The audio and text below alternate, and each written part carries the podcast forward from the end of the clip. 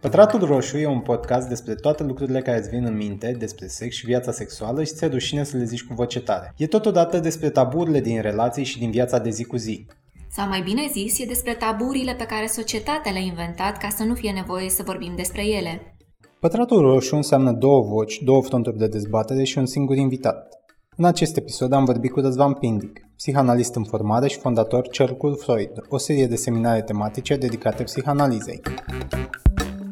Bună, Răzvan! Bună, Dana! După cum bine știi, uh, în România sunt destul de multe familii sărace. Copiii sunt forțați să doarmă, de fapt, în aceeași cameră cu părinților. Cum influențează acest lucru evoluția copilului și relația pe care o, avea, o va avea el pe viitor cu adultul din familie? Cred că contează destul de mult și detaliile fiecare situații în parte. În primul rând contează foarte mult despre ce vârstă vorbim și până când se prelungește situația asta.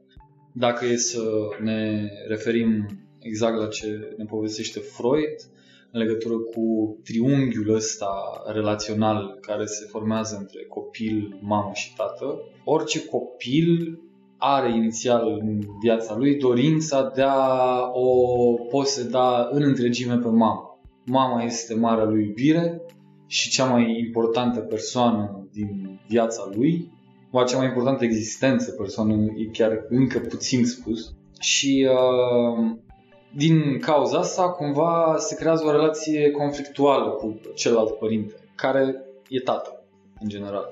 Și ce se întâmplă e că rolul tatălui, cumva ajutat și încurajat de mamă, este să îi transmită copilului faptul că mama, dintr-un anumit punct de vedere, este doar a lui cumva rolul tatălui este să-l învețe pe copil că mama este mama copilului și să spunem iubita lui. Iar atunci când chestia asta nu se petrece, multe lucruri nefericite pot să-și facă loc. Faptul că copilul doarme cu mama și cu tata în același pat poate să încurce situația asta. Adică copilul, spre exemplu, ar putea să aibă impresia că a obținut-o pe mama. Și de ce e iarăși asta o problemă? Pentru că familia în general trebuie să încurajeze copilul să iasă tot mai mult în lume, mai ales să iubească și pe altcineva decât doar pe ei, pe părinți. Și genul ăsta de, de situație despre care vorbești e posibil să stea în calea acestui proces, dar ramificațiile m- mm, sunt nenumărate, posibilitățile sunt foarte multe. În același timp, am putea avea în vedere o situație în care un copil doarme cu părinții, pentru că chiar nu se poate altfel, dar totuși părinții reușesc să îi transmită mesajele despre care vorbeam mai devreme. Reușesc să-l educe așa cum trebuie. Dar ce se întâmplă când unul dintre părinți dispare, pleacă în afară la muncă, divorțează, moare? Cum se schimbă această relație? Psihanaliza vorbește nu atât despre mamă și tată, cât despre funcție maternă și funcție paternă. În momentul în care unul dintre părinți dispare, ă, funcția pe care părintele respectiv o îndeplinea, iarăși e foarte important să știm vârsta la care se petrece treaba asta, funcția respectivă trebuie totuși îndeplinită de cineva sau va cădea în sarcina cuiva absența ei. De asta vedem mame care își asumă ambele funcții, numai că e, e ceva extrem de dificil, dar uh, am putea gândi faptul că cineva poate să o facă până la urmă. Se mai întâmplă că copilul, să zicem, dacă avem de-a face cu un băiat și o, cu mama lui care au rămas după moartea tatălui, împreună, în familie, se întâmplă de multe ori ca funcția paternă să fie forțată asupra copilului de către mamă. Și mai mult decât atât, nu numai funcția paternă, ci funcția pe care o îndeplinea tatăl înainte, chiar relația amoroasă cu ea, de tip relațional, nu știu, responsabilități în casă, să o asculte ca un adult. Și dacă ar fi să ne gândim la căutările oamenilor pe Pornhub, în top pe România avem uh, lesbiene, mm. dar avem și mamă vitregă, MILF și soră vitregă. Cum vezi tu situația asta în perspectiva psihanalizei? În primul rând, psihanaliza ne învață că în inconștientul nostru fanteziile astea mai mult sau mai puțin rămân. Au apărut odată cu uh, copilăria noastră și ele rămân în inconștient. Cumva toată educația noastră și toate valorile morale legate de comportamentul sexual și chestii de genul ăsta se construiesc în contra genului ăstuia de fantezii din mai multe motive. Adică Freud zice întreaba asta destul de clar că toată educația se construiește pe inhibarea sexualității, într-o formă sau alta.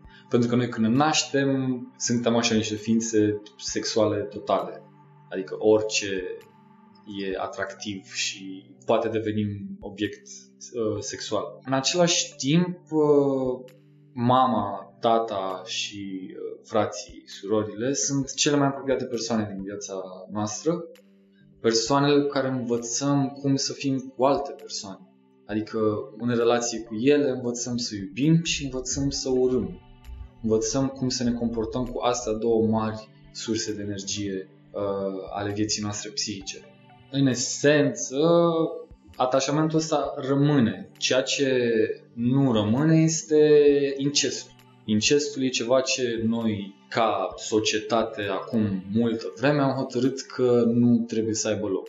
Iar știi mai multe motive. Unul dintre ele, spunea Freud și care se leagă și ce discutam mai devreme, e că dacă relațiile s-ar consuma în cadrul familiei, societatea nu ar mai apărea.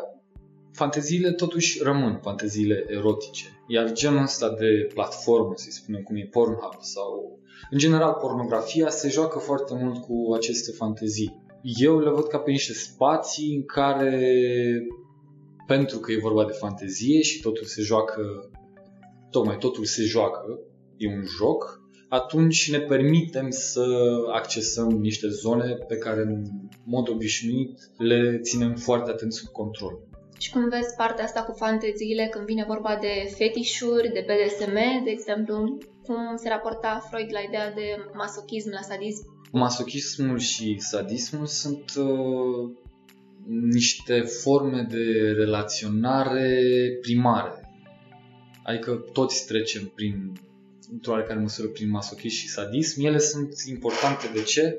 Pentru că sunt uh, formele în care noi învățăm să despărțim faptul de a fi activ într-o relație de faptul de a fi pasiv. Și atunci, mă rog, asta ar fi cumva după Freud prima distinție care scoate în față diferența asta. Într-un anumit stadiu în dezvoltarea psihosexuală a individului. Deci, la, la un punct, toți am fost și masochiști, toți am fost și sadici. Ar trebui să știm asta despre psihanaliză, că ea nu face judecăți de valoare în esență. Ceea ce face e să observe și să analizeze, să propună instrumente de înțelegere ale chestiilor pe care le observă. De asta, dacă nu suntem atenți, putem să citim în Freud că zice asta e ok, asta nu e ok. În mod esențial nu face asta niciodată.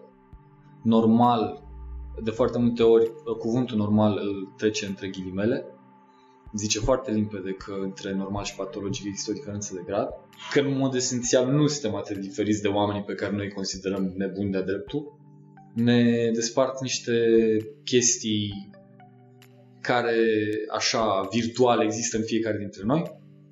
În sfera asta de fantezii, până la urmă, pot intra, de exemplu, foot fetish, hand fetish.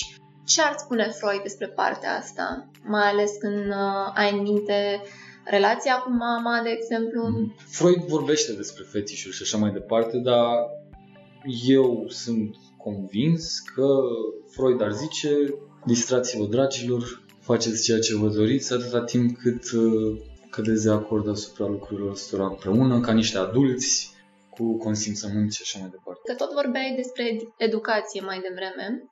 Ce fel de model consider că primesc copiii când uh, ei învață despre romane precum Ion sau Enigma Otiliei, unde să luăm uh, Enigma Otiliei ca exemplu, un bărbat la 50 ceva de ani este atras de o ștoaică de 18 sau un ion unde un bărbat se duce o femeie și se culcă cu ea în camera în care se află tatăl fetei.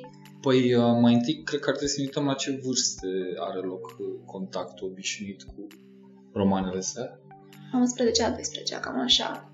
Doar dacă nu cumva e o profesoară de limba română care vrea să-ți dea în avans să te mm. interesezi de subiectele de la BAC. Eu cred că copiii află mult mai multe despre mult mai multe chestii până să întâlnească aceste romane, care sunt așa o joacă de, de copii față de libertatea asta totală în privința obținerii informației pe care arată internetul. Am auzit, dacă nu mă înșel, că unii ar promova scoaterea unor texte dintr-un motiv sau altul care ține legat de ce valori promovează sau așa. Nu știu dacă noi în general ne luăm valorile din artă, cred că ne luăm altceva din artă mai întâi, că ne mai folosim de asta să argumentăm în favoarea unor valori pe care le-am obținut de, din altă parte sau nu, e altă poveste. În esență, așa cum de altfel și Freud spune, arta are rolul de a ne satisface prin intermediul fanteziei niște dorințe inconștiente. Până la urmă și visul, mai mult sau mai puțin, se naște pe același principiu, pe împlinirea unei dorințe inconștiente. Iar ceea ce face artistul e să viseze într-un mod obiectiv, să zicem, adică să-și scoată visul în afară ca să-l poată vedea cu toții. În același timp, felul lui de a fi, pregătirea pe care el o construiește în el însuși, e aia de a reuși să viseze astfel încât visul ăla să fie reprezentativ pentru cât mai multă lume. Adică să folosesc un limbaj prin care ceilalți să poată să viseze la fel de bine. Și de asta, cu cât uh, un artist face asta mai bine, cu cât, uh, să zicem, trăiește și visează mai universal, cu atât el este mai valoros. În funcție de asta clasăm artiști în general. Că tot spuneai uh, de copii că ei până în punctul ăla în care citesc romanele astea învață multe alte lucruri de, de pe internet sau mai știu mm-hmm. în ce alte surse. Cum te raportezi la ideea de masturbare? cum influențează um, felul în care privește un tânăr actul în sine, dezvoltarea lui uh, ulterioară? Uh, aici uh, eu aș zice așa că trebuie să știm foarte bine că orice om are două mari direcții în care își investește sexualitatea sau iubirea sau grija sau cum vrem să zicem în zona asta. Libido din medicina psianalizare. Una este propriul eu, cealaltă este obiectul iubirii, adică o altă persoană sau altceva.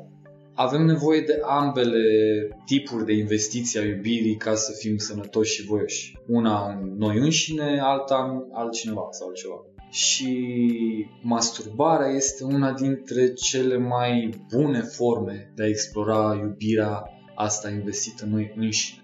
Este o formă de grijă foarte sănătoasă pe care ne putem oferi și pe care e chiar indicat să ne oferim.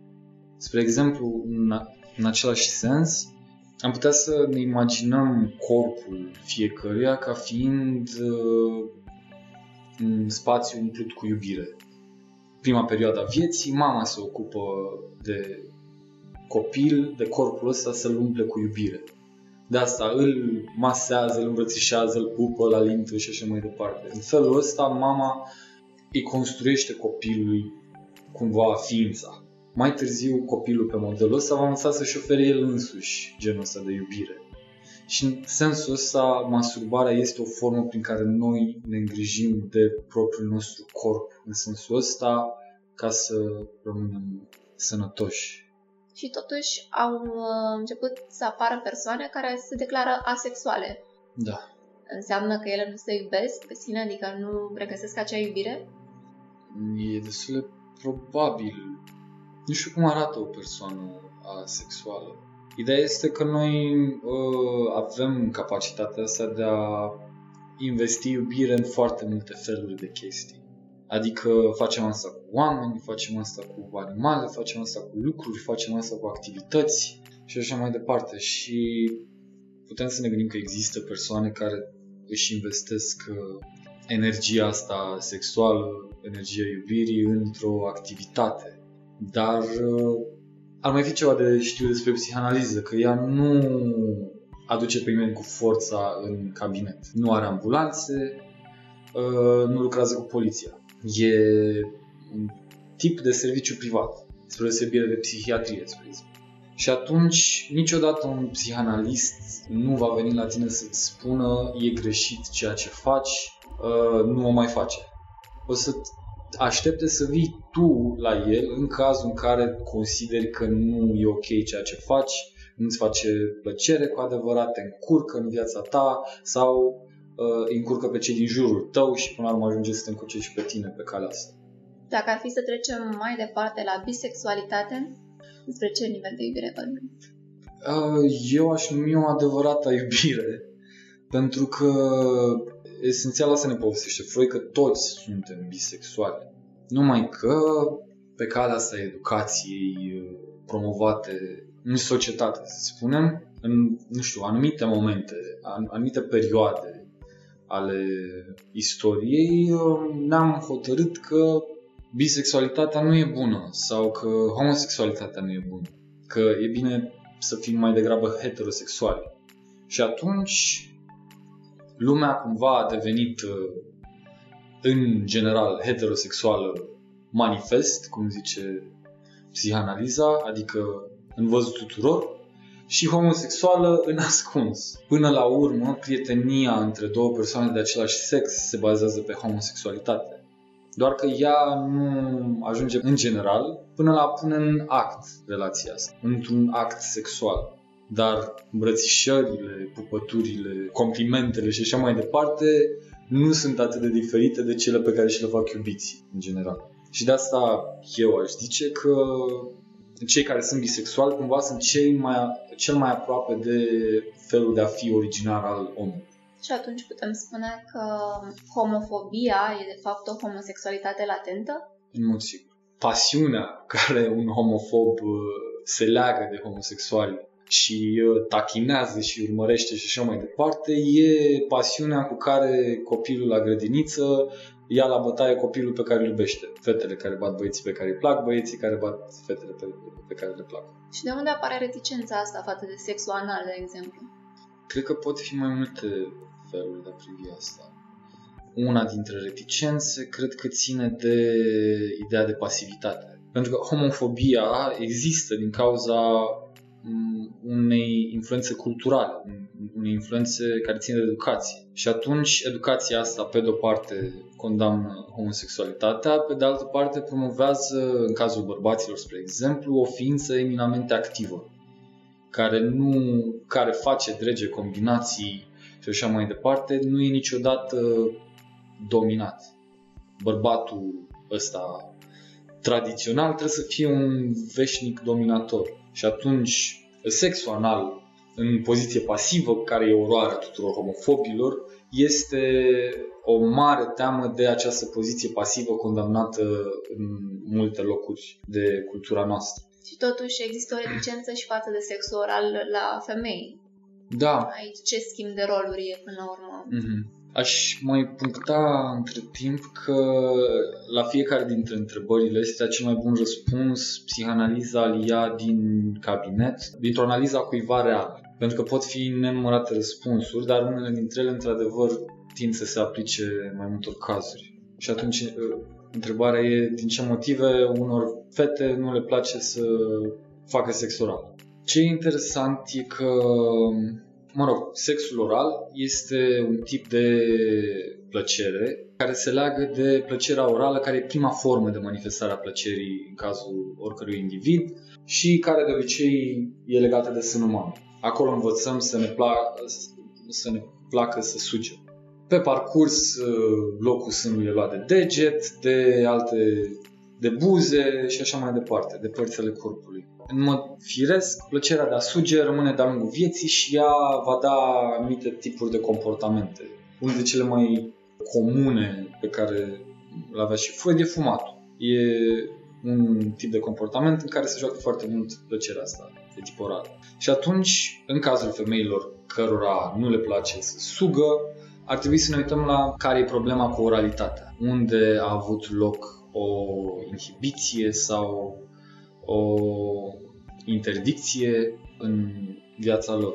Ce e iarăși interesant e înjurătura asta curentă sugi pula. E o înjurătură care, din punctul meu de vedere, e mai mult îndreptată înspre ideea de a suge decât spre ideea de a suge un penis neapărat. Pentru că fiecare dintre noi e încurajat în copilărie să abandoneze uh, dorințele oral dependente, cum ne numește psihanaliza. Adică să nu mai fim așa copii, pe scurt. Să nu mai strigăm la mama orice ar fi, să nu mai sugem atâta țâța, în principiu. Și, și în jurătura asta sugi pula se adresează exact dorințelor ăstora pe care le avem cu toții, inconștient, dar fiind într-o poziție de asta în care doar primim, în care suntem iubiți, adorați uh, și pasivi în același timp, dorință pe care am abandonat-o pentru că așa am hotărât să creștem indivizii în această cultură. Și de asta e, e, e iritantă pentru fiecare dintre noi, pentru că lovește în punctul ăsta sensibil. Nu, eu nu sunt cineva care să sugă o țâță, pulă și așa mai departe. Sunt cineva independent și puternic și așa mai departe. Și multe fete care au o problemă cu sexul oral, cred că se poziționează tot aici, în zona asta independenței, a nevoii de a fi puternice și așa, într-un mod nefericit, că e păcat. Dacă e să privim acum de perspectiva punctului în care am ajuns cu tehnologia mm. și la cât de mult ne expunem pe internet, uh, am în minte tendința asta de a trimite dick pic sau uh, mm. nuduri la tipe. Mm-hmm. Ce uh, înțelegi tu din schimbul ăsta de material, până la urmă, destul de intim? E un joc foarte drăguț între oameni prin care se seduc unul pe celălalt. E un dans erotic ca să zicem așa, o invitație la sexualizarea relației dintre ei doi.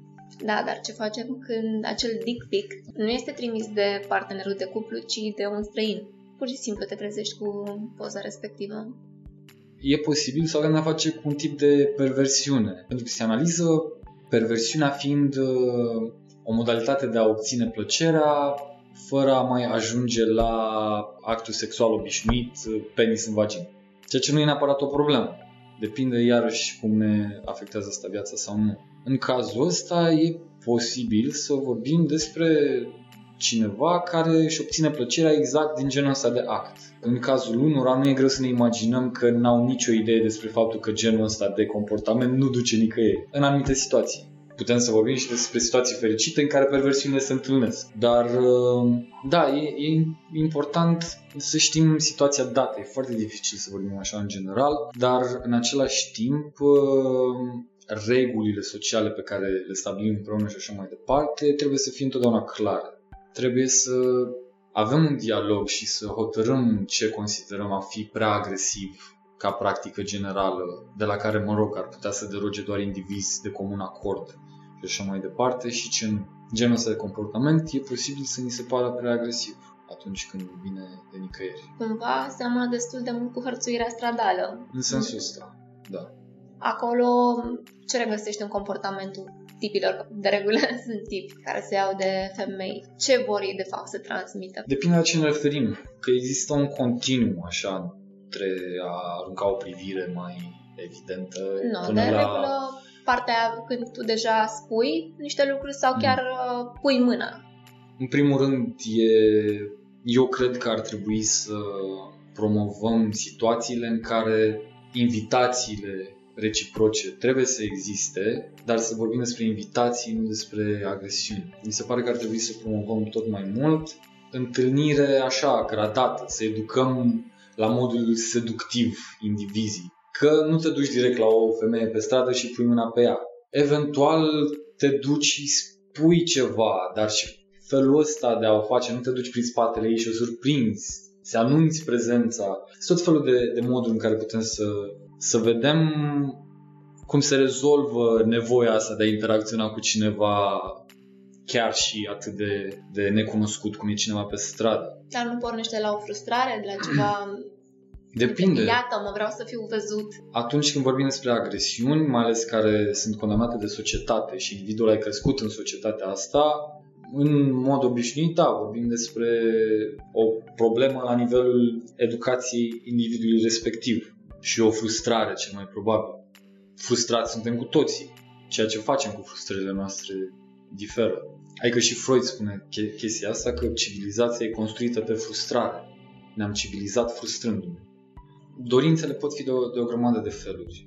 Și că tot uh, vorbești despre dorințe care pot fi de foarte multe feluri. Mm-hmm. Cum uh, pui tu problema în cazul pedofiliei?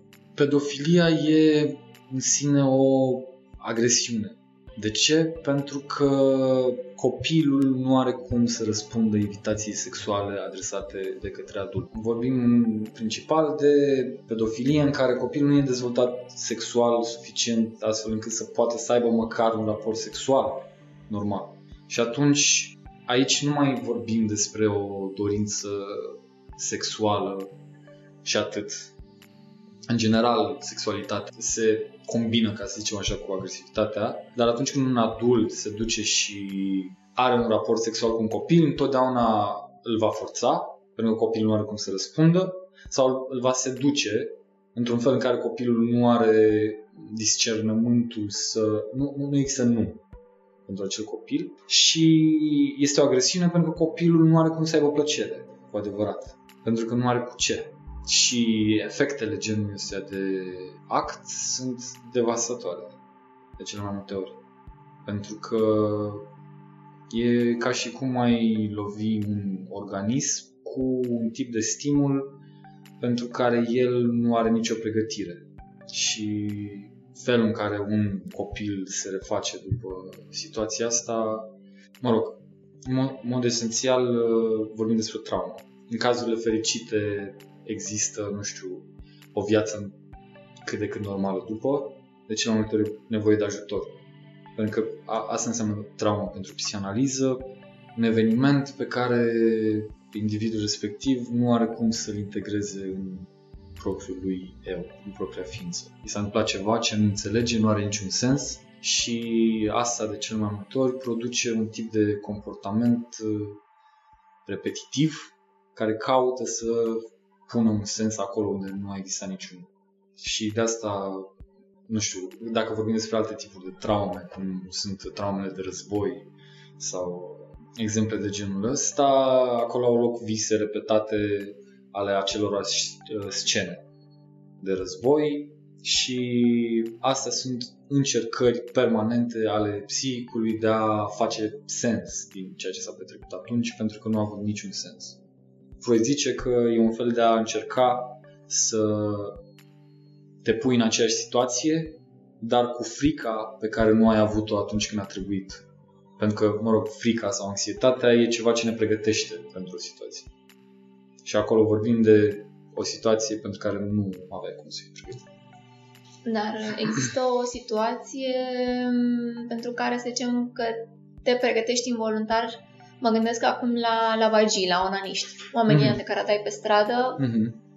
nu știu, în spații întunecate sau chiar în uh, RATB, care pur și simplu se freacă de tine, prin momentul ăla. Mm-hmm. Care e perspectiva lui Freud? De la ce pornește toată nevoia asta? Și aici vorbim despre o perversiune. Ce e interesant, uh, nu m-aș duce direct la Freud, m-aș duce la ce, ce citisem despre experiența unei fete Uh, legat de treaba asta. Ea zicea că în momentul în care a dat peste cineva de genul ăsta și n-a mai fost speriată și l-a luat în râs, respectivul efectiv a dispărut. Și de pe urma situației astea se, se mai limpezește un pic cam care ar fi fost dorința. Dorința nu era efectiv de a își da drumul și atât pentru că respectiva femeie, fată îl excitată de mult încât chiar nu mai putea să se abțină. Și e un fel de dorință de a obține un tip de reacție. De cele mai multe ori exact reacția asta indignată pe care o avem cu toții. Uh, și atunci ar trebui să vedem de unde poate să vină genul ăsta de dorință de a obține o reacție indignată. Dar vorbim despre boschetari, oameni nesocializați atât de bine, de cel mai multe ori probabil, iarăși e de cercetat care e background. Dacă vorbim de oameni care s-au născut pe stradă, atunci nu e atât de mirare că genul ăsta de comportamente apar, pentru că în sine, în mediu, vorbim de o altă lume în care crește individul respectiv. Și atunci el e adaptat la altceva.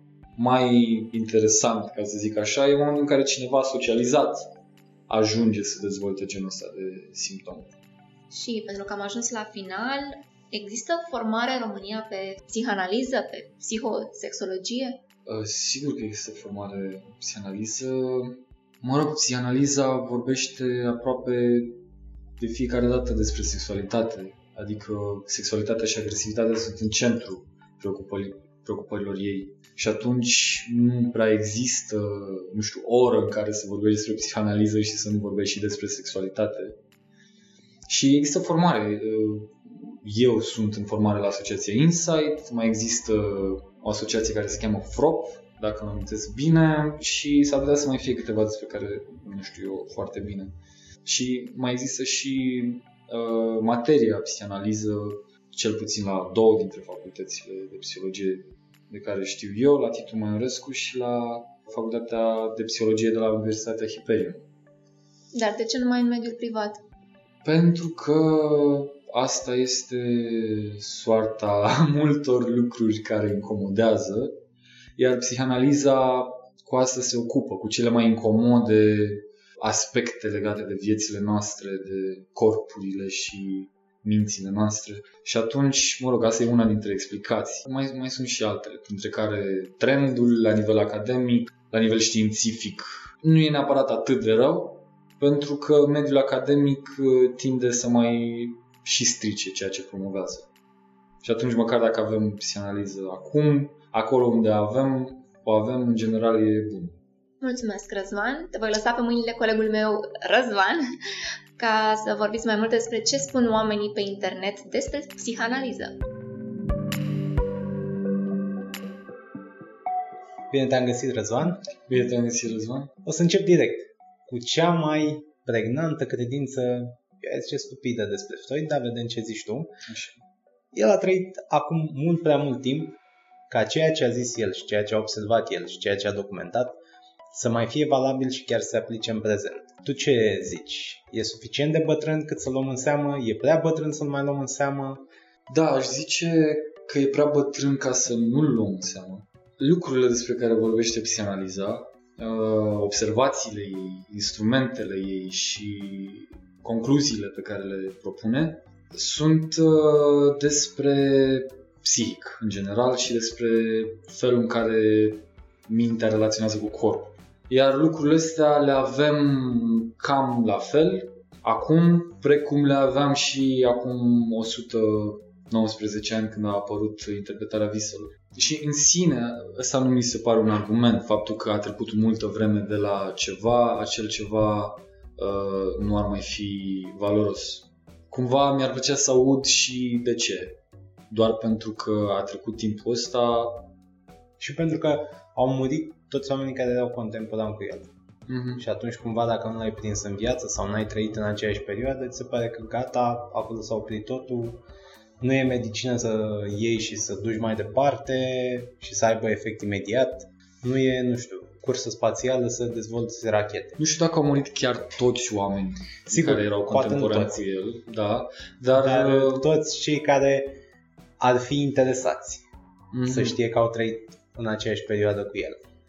Și, sigur, asta Mhm. e o exagerare, dar Da, ideea este că chiar dacă ar fi murit mm, chiar toți, ideea este că psihanaliza și-a creat un proces de formare pentru cei care vor să facă psihanaliză.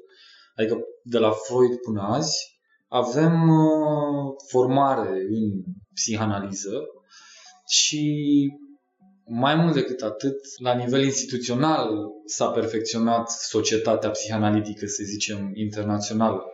E mult mai clar acum ce trebuie să faci ca să devii psihanalist. E, s-au creat niște instrumente. Asta poate să fie și mai bine și mai rău, în funcție de poziția pe care alegem. și cum ne raportăm la, la lucrurile astea. Dar, uh, în mod esențial, faptul că a trecut multă vreme nu spune absolut nimic. Au trecut, cred, chiar nu știu câți ani au trecut de când au apărut merele pe pământ și azi cred că ne plac la fel de mult. Într-adevăr. Și până la urmă au trecut 400 uh, de ani de când Newton a dovedit gravitația și încă o avem. Și încă o folosim. Și o avem și înainte. Partea a doua, psihanaliza și procesul ăsta, dacă ai vrea să beneficiezi de ea, uh-huh. e pentru bogați, e costisitoare. Și nu știi cât timp durează și nu știi dacă ai bani să duci tratamentul până la capăt, să duci ședințe de psihanaliză. În mod sigur ai nevoie de o investiție financiară serioasă dacă vrei să practici psihanaliză, dacă vrei să mergi într-o terapie, n-aș spune că e pentru bogați. În mod sigur nu e pentru oricine, așa cum niciun serviciu nu e pentru oricine, iar motivele pentru care e așa sunt mai multe. Dar, uh, spre exemplu, când vorbim despre pur și simplu a merge într-o terapie uh, psihanalitică sau într-o psihanaliză, trebuie să ne uităm destul de atent și la ce primim de pe urma investiției este financiare. Adică ce primim pentru, să zicem, 150 de lei, 200 și prețurile urcă și așa mai departe. Pentru că dacă ne uităm la asta, nu știu dacă putem să punem atât de ușor un preț în bani pe ceea ce poți obții dintr-o analiză personală. Bine, asta vine și pe măsură ce oamenii încep să înțeleagă efectele. Exact. Sigur, e o balanță între alfabetizarea în zona asta de servicii imateriale unde intră și psihanaliza sau înveți un curs nou care nu te ajută pe tine în nicio meserie și abia apoi îți dai seama că poate te-a ajutat investiția aia. Freud consuma cocaină și da. asta îl face un denaturat în ochii societății, chiar și societății moderne, mai rău în societățile conservatoare și implicit cercetarea lui nu trebuie luată în calcul, că e produsul unui consum de substanțe care dau peste cap rațiune. Nu știu cât de multe știu cei care spun asta despre cocaină. Știu doar efectele din prezent. Sau chiar și aceste propaganda efecte. și antipropaganda din prezent. Da, păi dacă ne gândim, pe de altă parte, Wall Street-ul funcționează pe cocaină. Viteza aia de a duce tranzacții și de a fi tot timpul în priză și așa mai departe, de a încheia uh, procesul ăla care e foarte dur cumva, e, e foarte solicitant, cei mai mulți e rezolvat prin apelul la genul ăsta de substanță.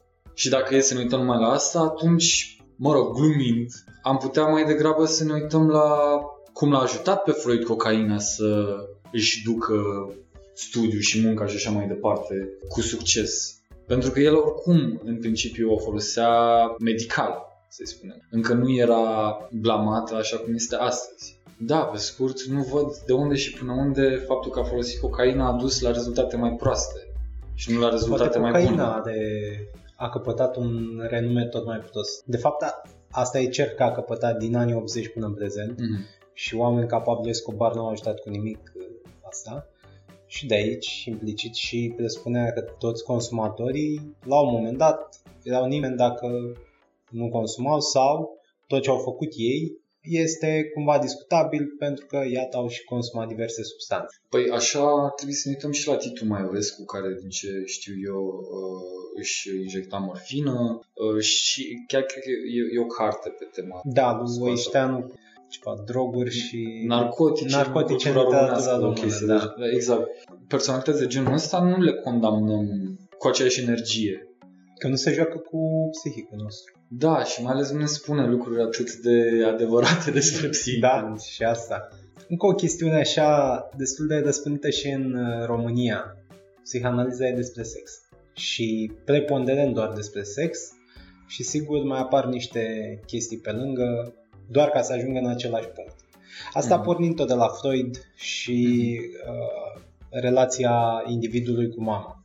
Da, eu zice că m- nu, psihanaliza nu e doar despre sex, psihanaliza e doar despre iubire și despre agresivitate, iar iubirea e și despre sex, agresivitatea poate să fie și ea și despre sex și despre uh, confruntări fizice și așa mai departe, dar și despre felul în care vorbim și multe alte lucruri de genul ăsta, precum și iubirea, nu e numai despre sex, e și despre felul în care vorbim și ne comportăm în alte privințe. Psihanaliza nu s-a schimbat. A rămas la fel ce a făcut Freud, ce a făcut Jung și au fost introduse niște concepte, niște noutăți doar ca să fie adaptată societății actuale și societății care tot apare la fiecare 10-15 ani. Psihanaliza nu numai că nu a rămas în forma pe care a, a descoperit-o Freud, au apărut foarte mulți alți psihanaliști importanți. Sigur că trebuie să fii destul de într-o relație destul de intimă cu domeniul ăsta ca să ajungi și la alte perspective dar nu neapărat. Adică, în același timp, toată psihoterapia de azi a plecat din psihanaliză. Fiecare mare nou propunător de școală psihoterapeutică a fost într-o analiză personală sau uh, a fost chiar psihanalist la un anumit punct, a cochetat cu psihanaliza în mod sigur și, mă rog, asta se uită tot mai mult. Psihanaliza vine așa ca o radiografia individului uh-huh. și o radiografie a lui în societate. Și atunci e ușor să o compar cu vrăjitoria, dacă nu înțelegi. Sigur că da.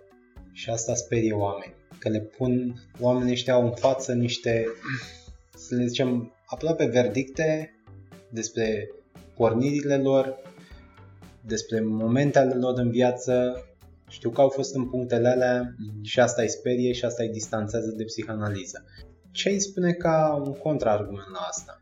Să-și accepte realitatea, să-și accepte sentimentele, fie că sunt față de ei, fie că sunt față de alții. Aș zice să facă ce își doresc ei cu sentimentele și așa mai departe, dar să-i lase pe alții să și le accepte.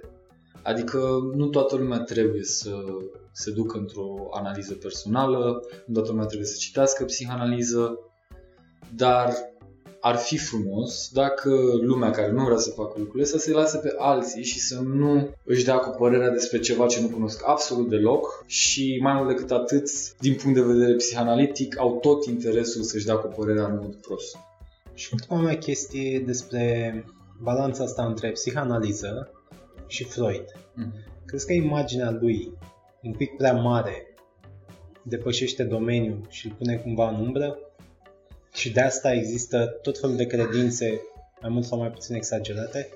Cred că credințele astea exagerate n-au nicio legătură cu Freud propriu-zis. E doar o umbrelă numele ăsta pentru adevăratele reproșuri care țin de contactul cu adevărurile incomode despre care vorbeam.